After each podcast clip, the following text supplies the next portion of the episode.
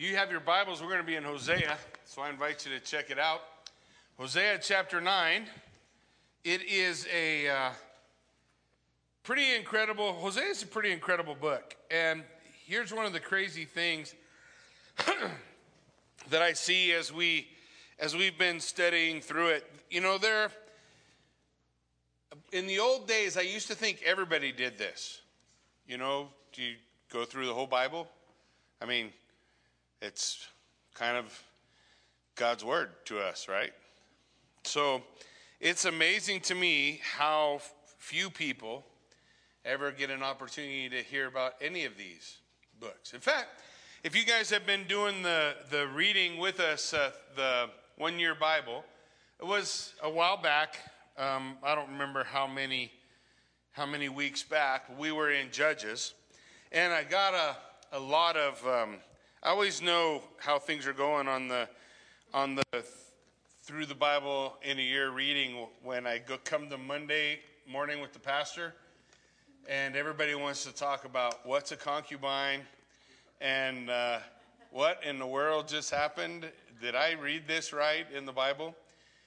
Well, because you have read through the book of Judges, Hosea 9 is going to make sense to you because God uses the experience of his people historically as illustration and correction uh, when necessary.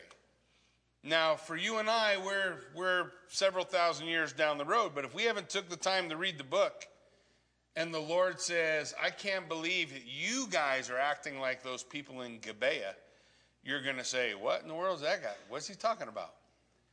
But if you've read it, you would say, Oh, I know what he's talking about. So tonight we have an opportunity to, to look at those things. We're in Hosea. Remember, I try to make sure we cover this ground every time. Hosea is a book. We begin with the illustration, the backdrop through which, the lens through which we read the book of Hosea is the life of Hosea, who God said marry a prostitute. She was unfaithful to him, ran away, got abused and used by all the people around there until one day God told Hosea, Go get your wife, go redeem her, go buy her back.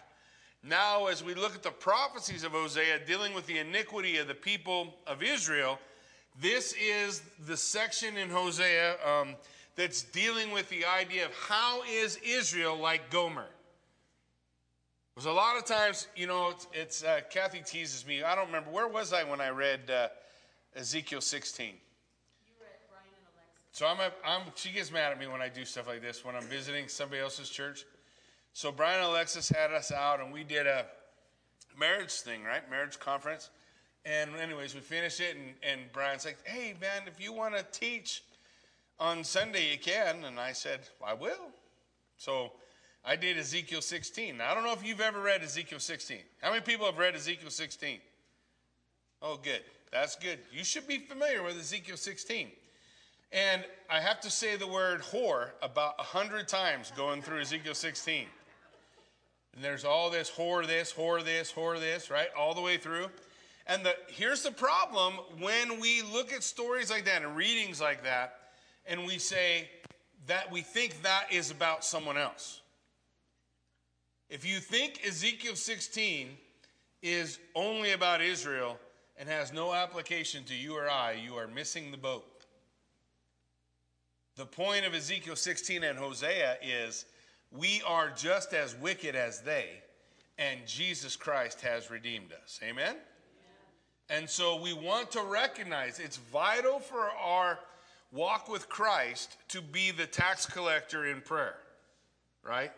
To be the one who beats his breast and says, Lord, have mercy on me, a sinner not trying to make errors about how holy I am, um, and not using that as an excuse for sin either, but just saying, being, being uh, honest with my condition before God.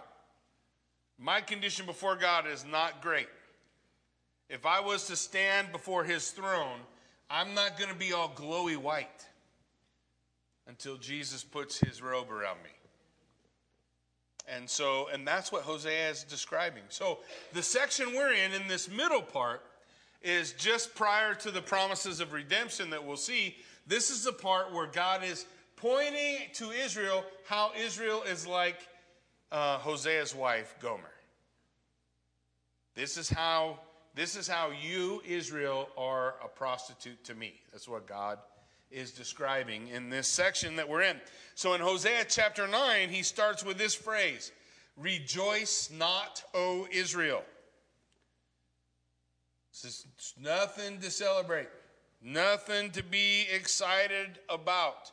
Now, listen, in Joel chapter 2, in Joel chapter 2, verse 23, here's, here's the, the joy that God wants in his people, okay? Be glad, O children of Zion.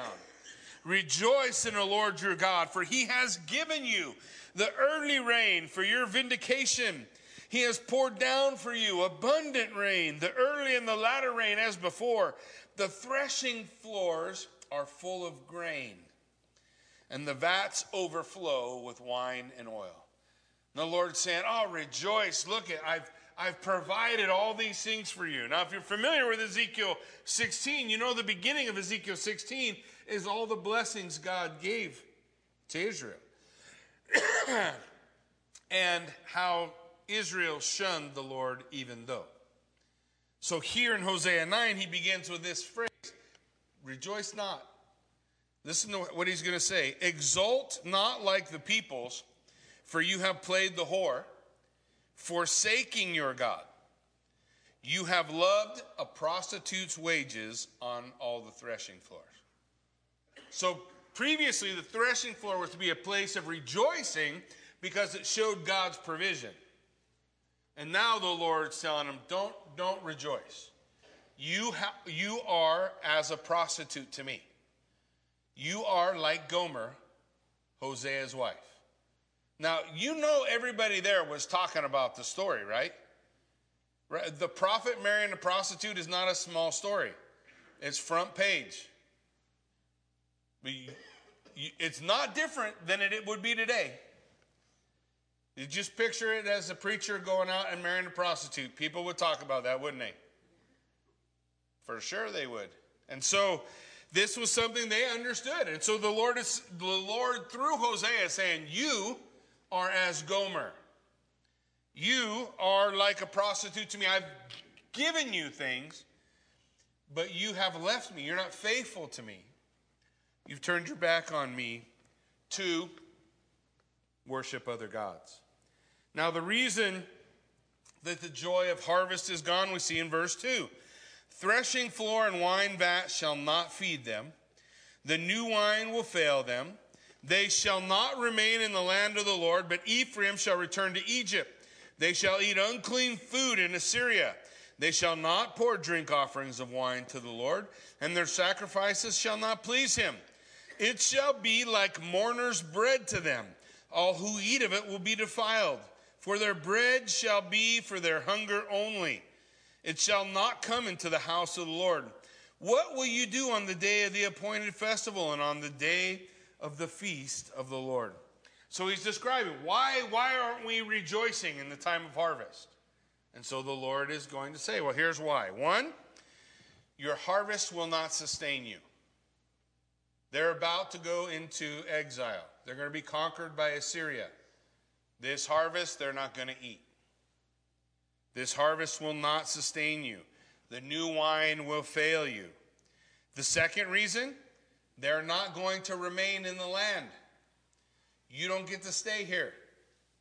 Now, here's Leviticus 25 23 tells us this The land shall not be sold in perpetuity, the Lord says, for the land is mine. Who owns the land?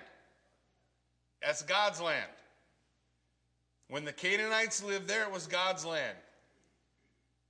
So God had the right to say, Canaanites, you don't get to stay. Just like God has a right to say to Israel, you don't get to stay. You don't get to stay in the land. You remember in Genesis, right? When when Cain slew Abel, what did the Lord say to Cain? First, he comes to him and says, Hey, where's your brother? And Cain has a, a sassy mouth with the Lord, right? He says, Am I my brother's keeper? Oh, already, no fear of the Lord? And we're only in chapter 4? It didn't take long, did it? Am I my brother's keeper? And the Lord says, Well, your brother's blood cries out to me from the ground. Now, the idea that the blood of the innocent um, was something that caused the land to be defiled and God to uh, cast Cain out is something that we see happening again in Israel. The blood of the innocent was a problem, and, and it's God's land. He says, You don't get to stay here. You have not done justice. You have not provided mercy. You have not cared for the orphan or the widow. And so the Lord would declare, You don't get to stay. This land, you don't get to stay here. The third thing he tells them, You're going back to Egypt. Now, the idea of going back to Egypt is just a, a metaphor for your going into bondage. In this case, the Egypt is Assyria. Uh, he's, he's going to describe that in a moment, but the idea that Egypt is Assyria, it's a place of bondage. It remains that picture. That's why God would always say to the children of Israel, Don't go back to Egypt. What are you doing? It's not because Egypt were somehow an, an evil nation and you're not allowed to go there. It's because it was a picture. It was a picture of returning to bondage. Why would you return to bondage if you've been set free? How can we who have died to sin live any longer in it? It's no different for the believer when the Lord says, Why would you return to the bondage of sin if the blood of Jesus Christ has made you free? And so here he's saying, Look, don't, you're going back to Egypt. You're returning into bondage. You're returning into bondage. The fourth thing he tells them, You are going to eat unclean things. That's like saying you're going to eat things that'll make a billy goat puke. If you are conquered by another nation and drug away a slave, do you really think you have control over your diet? You remember the prodigal son? Remember when he was working in the pig pen? He started looking at the pods that the pigs ate and thinking, that looks good. Right? So, here, the same way, you're going to eat unclean things. This is a sign. And specifically, he says they will eat unclean food where? In Assyria. So, this is what he's talking about the conquering of the nation uh, of Assyria over the northern kingdom. And the fifth thing, probably the saddest part, God says, I'm not going to hear your worship anymore. He says, Your worship will not please me. Your worship does not praise me, and your worship does not purify. The people all along, I don't want you to think, sometimes we get the idea that, that the people just stopped going to church. They just, they just stopped. They didn't stop. They were going the whole time. They would bring, they would go practice the worship of Baal. They would go practice their, their pagan uh, um, celebrations. They would go do all the things everybody else was doing, and they'd still come to the Lord. But the Lord said, uh, Your praise is no good to me. You remember what Jesus told the Samaritan woman in John chapter 4? When she said, Where should we worship? On this mountain or that mountain? And Jesus says, The time's coming when you're not going to worship either place. But the Father is looking for what? True worshipers that do what? Worship how? in spirit and does truth matter? Does our hypocrisy matter in worship? Now, we all know that we are hypocrites, right? I don't, I don't have to do that lesson, do I? Yeah. If you go to McDonald's and get a Diet Coke with your quarter pounder with cheese, you're a hypocrite. right? It's just, it's, we, we all play act. The point is to be like the tax collector. Not, don't pretend you're holy or that you've got it all together. Be, be open and honest on your knees before a holy God, begging for his mercy and forgiveness. Will he give it? If this people repented, would he have forgiven them? For sure. For sure. This is the attitude that this is the proper attitude. So instead of faking worship, you know, well, let's just go, we're gonna punch our card. We gotta go give an offering. Today's the day for the wine offering or whatever that we're gonna do for Yahweh. And and you know, in the meantime, they're worshiping all these other gods. This is why the Lord says, Don't don't rejoice. Time's up. For Hosea's wife, there was time when she thought the choice to leave Hosea and run and party with all her friends and all those people around her was the best decision she ever made. But there would come a day when she would be in bondage, right? All used up. Nobody wants to take care of her. Nobody cares about her. Nobody loves her. She's off in some back alley somewhere, you know, living in the mud. That's when God redeems his people. Because most of the time when we're in that place, we will lift our eyes and we will say, Have mercy on me, I'm a sinner. And this is the attitude necessary for, for his people. So the point that God's making here is judgment's coming. It's not a maybe, it's, they're past that. This is not Hosea warning them, hey, if you guys don't straighten out, judgment's coming. This is not what Hosea is saying. Hosea is saying, it's here. They're outside the gates. It's not going to go away. There's no way for you to forestall this judgment. It has come. Look at verse 6. For behold, they are going away from destruction. But Egypt shall gather them, Memphis shall bury them, nettles shall possess their precious things of silver, thorns shall be in their tents. So the Lord is saying, look, the judgment is coming. Period. And part of this judgment is people are going to die. Now, if you've never read your Bible, you don't understand the phrase, Egypt will gather them and Memphis shall bury them. But if you've read your Bible, then you know, you should know that Jacob and Joseph, when they were in Egypt, gave instructions to the children of Israel that when God brought them out of the land, they were to take their bones with them. They were to be buried in the cave of Machpelah, which you can still visit today, where the bones of Abraham, Isaac, Jacob, Joseph, Leah, Sarah, Rebecca, all those great names from the book of Genesis, it's there. They said, Don't bury us in Egypt. Don't bury us in the place of bondage. You bring us into the land of the Lord. You bury us there. Here, God's saying the judgment upon these people is you're going to go and you're going to die and be buried there. Nobody's going to bring your bones back. There's no return from this exile. Nobody comes back.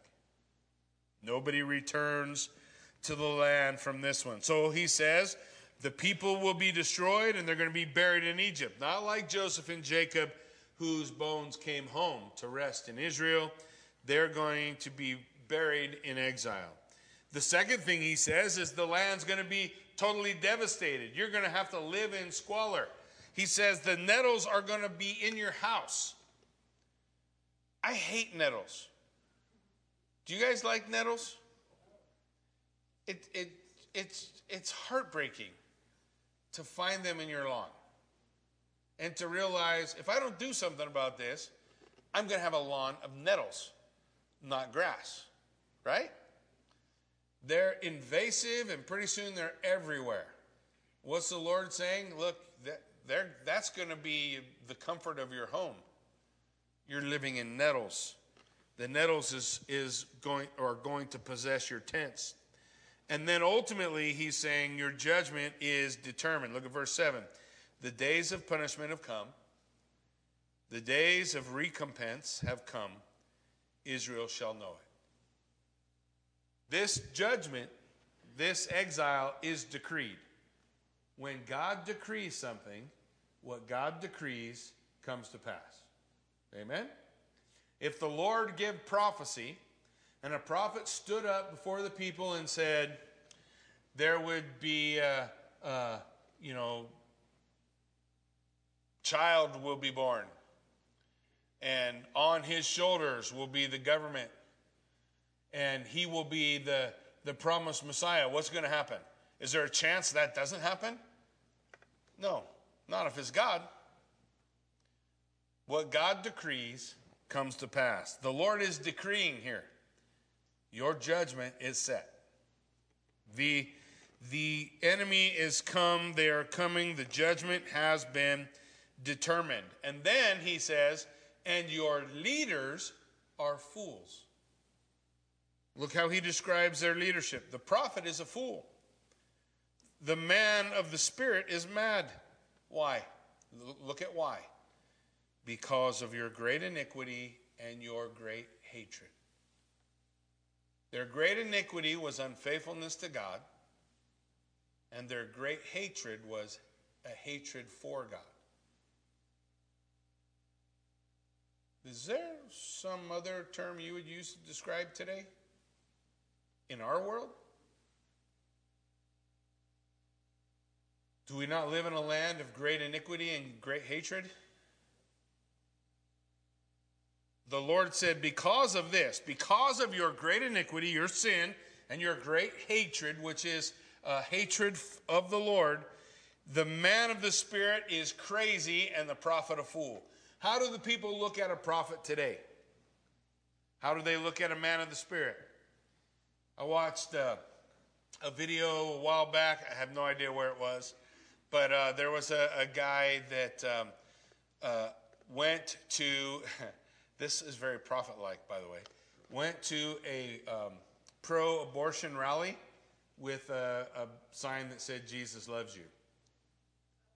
And, uh, and somebody videotaped the interactions that took place. And if there's a way to describe those interactions that he had with the people around him, it's, un, it's unreal the level of of hatred and vitriol that the people are pouring out on this guy who didn't say nothing to them but Jesus loves you. I'm just here to let you know Jesus loves you. And uh, I mean, it was it's crazy. But the point is, when when these things are true, you have great iniquity and great hatred. Then the prophet is a fool, and the man of the spirit is mad. Right? You stand on the corner and you look at those people as crazy. If we saw Elijah, we wouldn't think any different. We'd say, what? That guy's crazy. He went to a, a Baal uh, um, rally. Isn't that what he did? 400 high priests of Baal. And he stood in front of the rally and he said, Hey, let's settle this. If Baal is true or Yahweh is true, let's settle it today. He didn't have like a bunch of guys helping him out. A few prophets from the school of the prophets, Elijah against 400 priests of Baal and all the hosts that were there to worship. Because of your great iniquity and your great hatred, the prophet is a fool, the man of the Spirit is mad. Verse 8 The prophet is the watchman of Ephraim with my God. Yet a fowler snare is on all his ways, and hatred in the house of God. So the sin has even crept into their leadership. The issue is they don't have a real prophet other than Hosea. Uh, they don't have somebody. Uh, there are the Lord's prophets that are there during the time, but the vast amount of prophets just telling the people what they want to hear. And those guys, it says the prophet's a watchman. He's supposed to sound the trumpet, right? We talked about that last time. Yet He's trapped in a fowler's snare. He's caught like a bird. And there's hatred in the house of his God. You see what it says? There's hatred in the house of his God. They have deeply corrupted themselves. Here it is, as in the days of Gibeah. You remember how corrupt you felt reading that story? You guys remember the story? Concubine, Concubine, this guy has a concubine. Just so you know, concubine is a wife without rights. oftentimes came from poorer families, so you didn't pay a bride price. She didn't. She didn't have the the uh, promise that a regular wife had, but she was still thought of as a, as a wife. You couldn't just go take somebody's concubine. It's not like she's a prostitute. she's a, a wife without the wife's rights. And they, they, you remember he's in Gibeah? And the people come beating on the door. Hey, send that guy out here that we might know him. The tribe of Benjamin, we remember in the story? And the guy puts out his daughter. I, people, I don't know what to tell you. We had a lot of questions. Jackie, what did he do that for? Because they're boneheads. I don't know what to tell you. What, what does the Lord say about them? You are as deeply corrupted as those people were. The Lord's not excusing what they did. He's saying to all these people here in Israel who would probably say, Oh, oh you remember those stories about Gibeah? How, how they raped that concubine until they killed her? And then the, the concubine's husband took her and chopped her up in pieces and sent her to the 12 tribes? Everybody remember the story?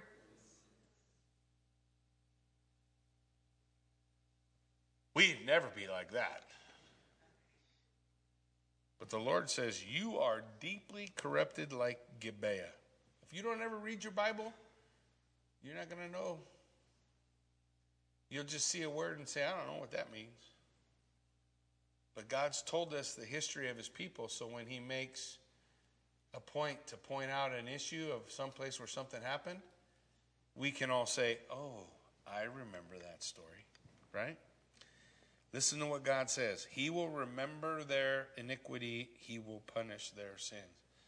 Now, what does the Bible declare about us when we confess our sins to the Lord, when we repent? How far does He say He'll remove our sins?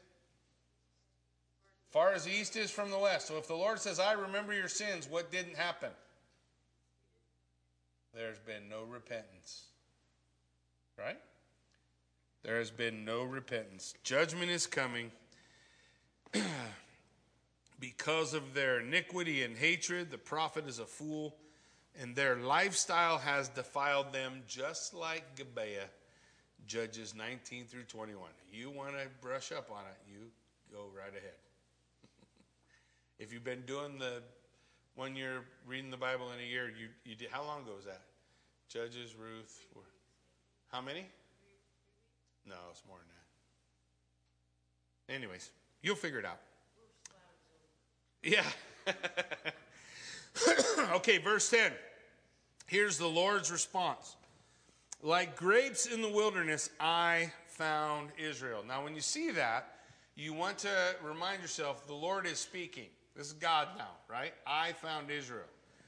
I found Israel. She's like grapes in the wilderness. Now, the wilderness is not, sometimes we think of wilderness, we say the words the woods. That's not the wilderness. The wilderness in Israel is God forsaken desert. There's nothing there. Nothing. They're not even cactus. There's nothing. It's weird. Uh, I wouldn't. I don't even want to. I get depressed just driving through it. So it's it's horrible. He says, now if you were in the middle of this desert with nothing, and you come around the corner and there's a big grape bush, you'd be pretty stoked, wouldn't you? Oh, look what I found. Like grapes in the wilderness, the Lord says, I found Israel. So you see that the Lord is saying how, oh, I'm to break that, how precious Israel was. The same thing, Ezekiel 16, what's he say? I found you like a infant child that had been cast out of his mother's womb, still covered in the, the, the, the blood and uh, uh, birthing fluids, just left to die in, in the field, I found you and I took care of you. Here he describes Israel as grapes in the wilderness, like the first fruit on a fig tree in its finest season. I saw your fathers. He's praising the history and the things that they had been through. But if you don't read your Bible, you may not understand the next part. But they came to Baal Peor Baal Peor. That sounds familiar. They consecrated themselves to a thing of shame and became detestable like the thing they loved. Baal Peor is the story of Balaam. Remember Balaam in the book of Numbers? And Balaam wanted to get a bunch of money, and he was not a Jew, he's a Gentile prophet. We don't really know much about him other than he's a prophet of God. God spoke to him. And uh, the king of Moab wanted Balaam, wanted to hire Balaam to come curse the children of Israel. And God told Balaam first, don't do it. And Balaam kept asking. You ever have your kids keep asking for something? And then God said, okay, go. But you better not say anything I don't tell you to say. And so you read the story, and Balaam goes and he prophesies, and there's some beautiful prophecies that Balaam gives of the Messiah when he's supposed to curse Israel, but only blessing comes out. But he really wanted the money. So he looked over at the king and he said, If you send your temple prostitutes down there and have them just talk to the young men, the children of Israel will fall into sexual immorality and God will have to judge them. And they did that at Baal Peor.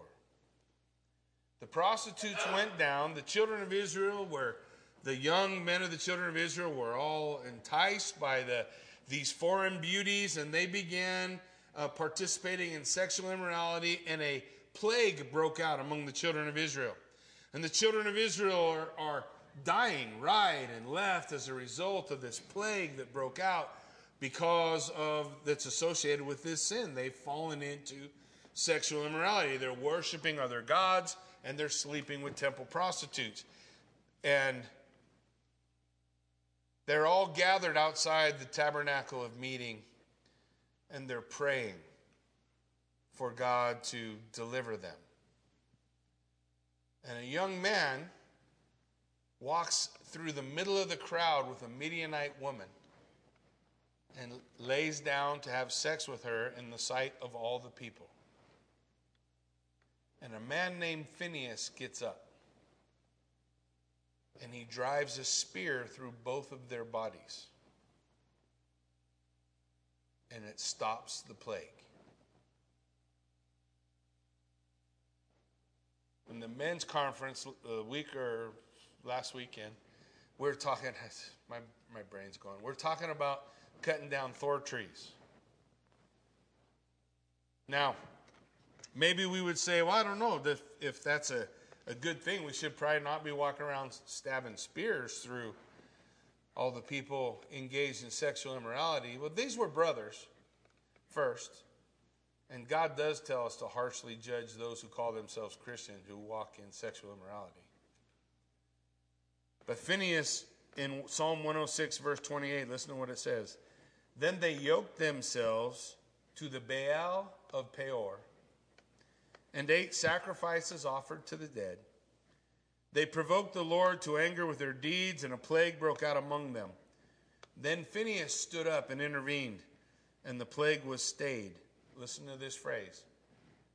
And that was counted to him as righteousness. Does that sound familiar? You go all the way back to Genesis, where's it? Genesis 12. Abraham believed God. How's it go? And it was accounted to him as righteousness. Phineas was jealous for the Lord, and it was accounted unto him as righteousness. It stopped the plague. But what's the Lord saying about Beth uh, um, or Baal Peor? He's saying, look, you guys are like that. So you, he's given them the description. If you if you never read the story, you don't know what happened at Baal Peor. You don't know that the, the children of Israel were literally would just these temple prostitutes would walk in, they just would have sex in front of all the people.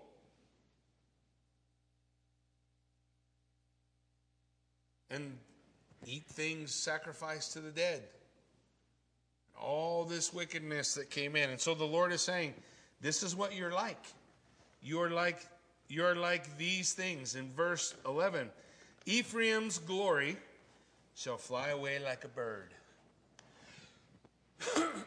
Ephraim's glory is Yahweh. Yahweh is leaving. You're going to see that in a moment. Remember, Ezekiel gave a prophecy Ichabod, the glory has departed. The child was born. He said, Name that child Ichabod, for the glory has departed. Ephraim's glory will fly away like a bird. No birth, no pregnancy, no conception. Even if they bring up a child, I will bereave them till none is left. Woe to them when I depart from them. Why is all this happening? Because God's leaving them. Some of the saddest scripture is, and the Spirit of the Lord departed from Saul, and he did not know. Or Samson, the Spirit of the Lord departed from Samson, and he knew it not. Can you imagine not knowing that the Lord was not with you? That's what happens when you are so steeped in sin. So, what's the impact of the Lord's departure? All of these things are going to come to an end. Ephraim, as I have seen, was like a young palm planted in a meadow, but Ephraim must lead his children to slaughter. Give them, O Lord, what will you give? Give them a miscarrying womb and dry breasts. There are not going to be any more kids. Mostly because there are not going to be any more people. Every evil of theirs is in Gilgal. There I began to hate them. Because of the wickedness of their deeds, I will drive them out of my house. I will love them no more. All their princes are rebels. A lot of times we have this debate Does God hate sinners? Did you read that? What did the Lord say? There in Gilgal, I began to hate them. What's he mean? I thought we're not supposed to, to, to hate. There comes a point in a person's rebellion against the Lord where you have reached the end of mercy and you have stepped into the realm of the wrath of God. They were by nature children of wrath, set for destruction. So the Lord is saying, I, when I leave, this is all going to come apart. Verse 16 Ephraim is stricken. The root is dried up. They will bear no more fruit. So there's, there's no more northern kingdom. It's going to be gone. Even though they give birth, I will put their beloved children to death. The Lord's point is he is wiping out all the north. Everything in the north is not coming back. What, what, what still remains of the north will be the Samaritans at the time of Christ. He says in verse 17, My God will reject them because they have not listened to him. They shall be wanderers among the nations. Cast out, wandering among the nations. God has rejected them, they have rejected him.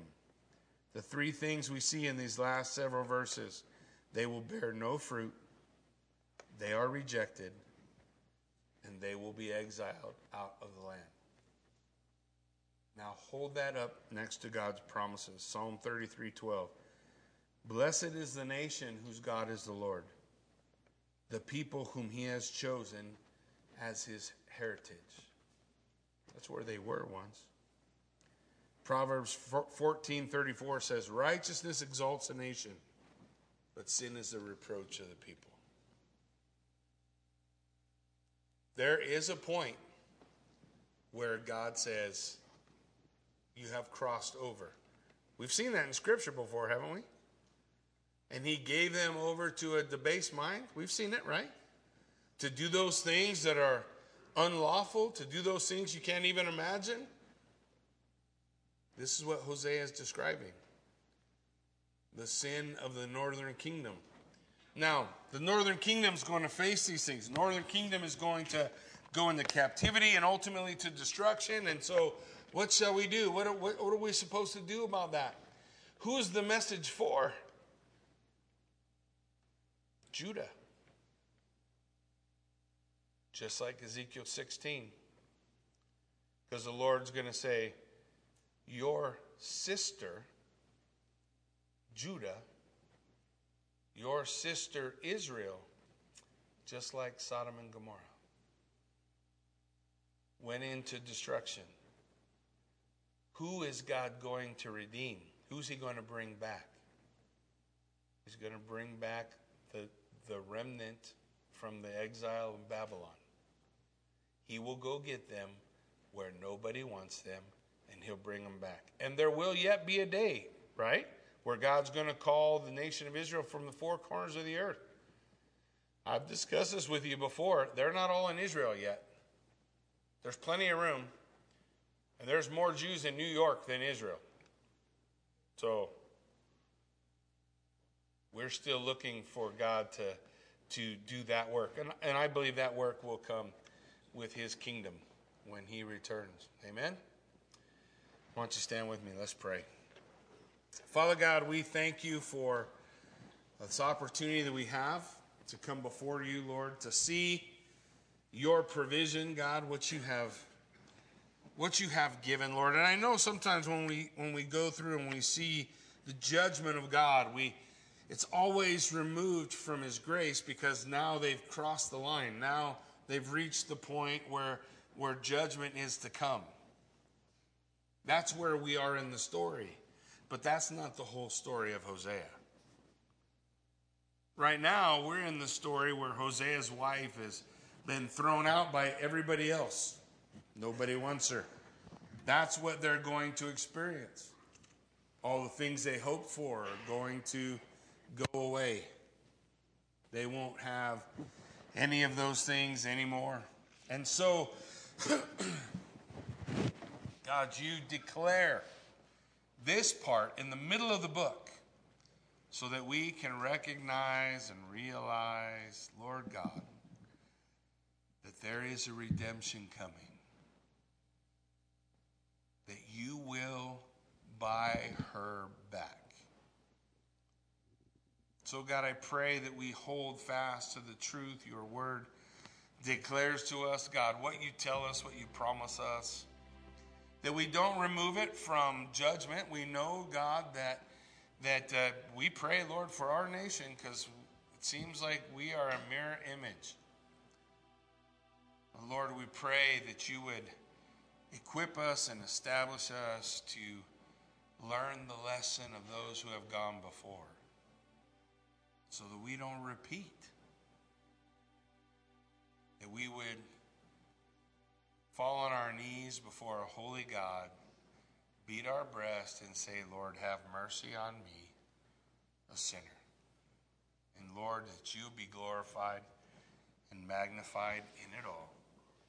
In Jesus' name.